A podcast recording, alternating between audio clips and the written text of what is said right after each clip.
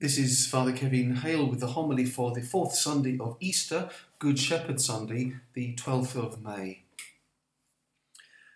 Commercial television has been hosting a Saturday night show entitled The Voice.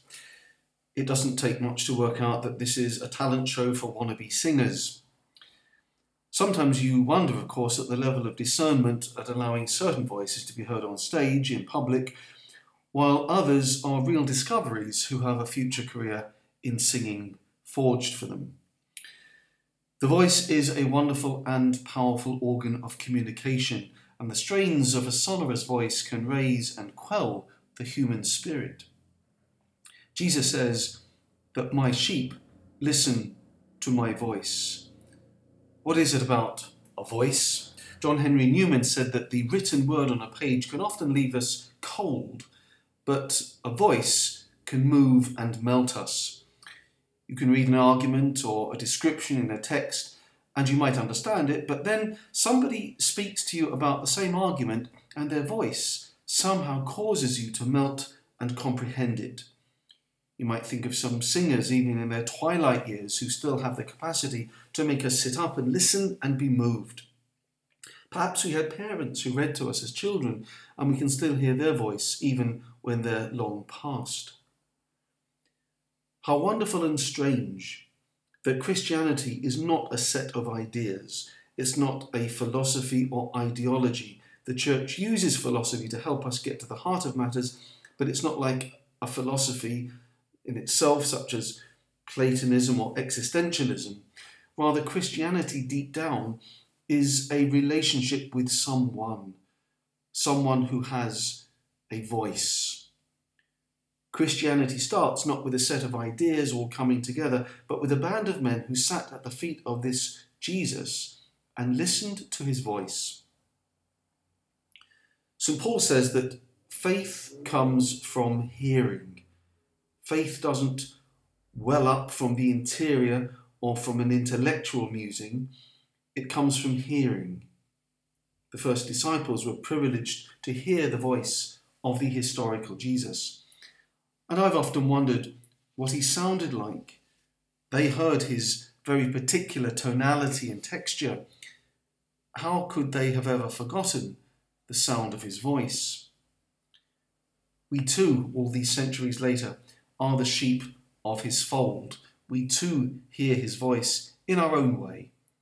That's why the privileged place for us Catholics to hear the Word of God is at Mass, where we hear the Bible, hear the voice of the Lord, and it's made present again. We also hear the voice of Jesus when the bishops and Pope speaks to us. Again, John Henry Newman was a great lover of the Bible, both as a Catholic and as an Anglican before. But he was hungry for the living voice of the Church.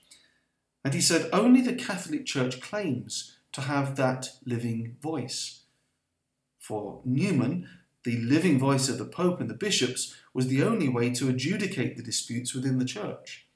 After all, the Bible is our book, since it was the Catholic Church that compiled the Bible back at the Council of Carthage in the year 397 from all the literature that was going about at that time, the bishops of the Catholic Church said, These are now to be set and read as the authentic Word of God, because these are the genuinely inspired books of the Bible.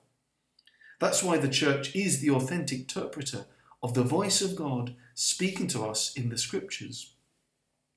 We also hear the word of Jesus in the conscience, which Newman called the aboriginal vicar of Christ in the soul the aboriginal vicar of Christ in the soul.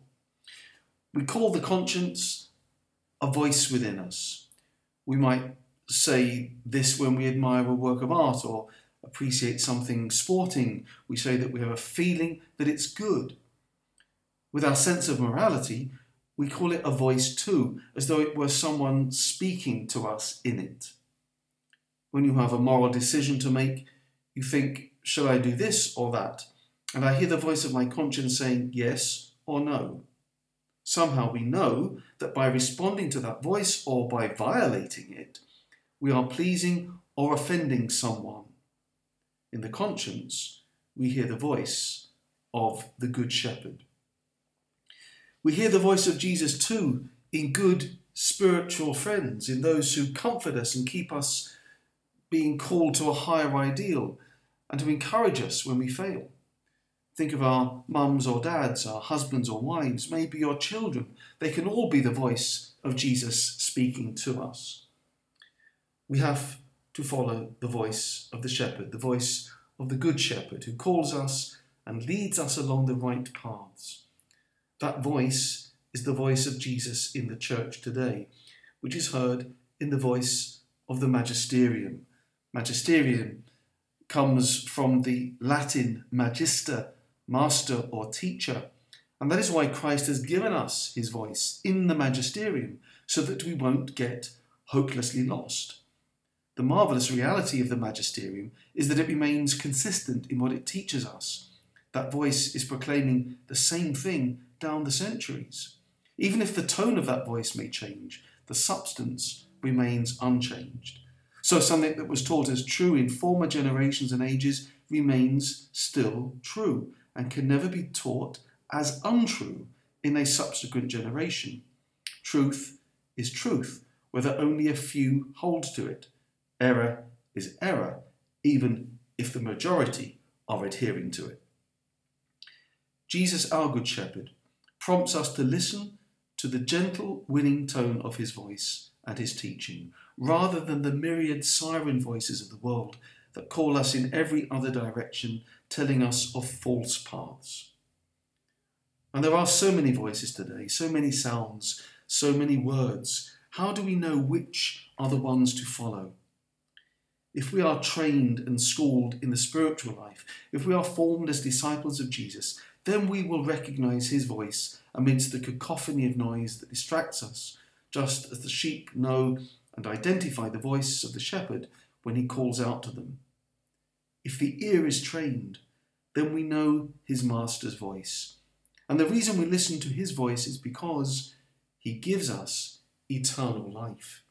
Yes, we can work for the church in all kinds of different ways, perform good works of charity, alleviate the sufferings of the poor and the sufferings of others. We can be altruistic and so on. But if that is all there is, then there's no difference to following any guru or any other spiritual teacher. The reason we're listening to him is because he is leading us to eternal life, to a renewed and transformed life on high with God the Father, the life of heaven where we shall never perish. This is where the Good Shepherd is leading us by his voice, if we but listen, like Mary, his mother, and the apostles, listening to that voice, that word, which will lead us to the heavenly Jerusalem. Let us pray. Almighty, ever living God, lead us to a share in the joys of heaven, so that the humble flock may reach where the brave shepherd has gone before, who lives and reigns for ever and ever. Amen.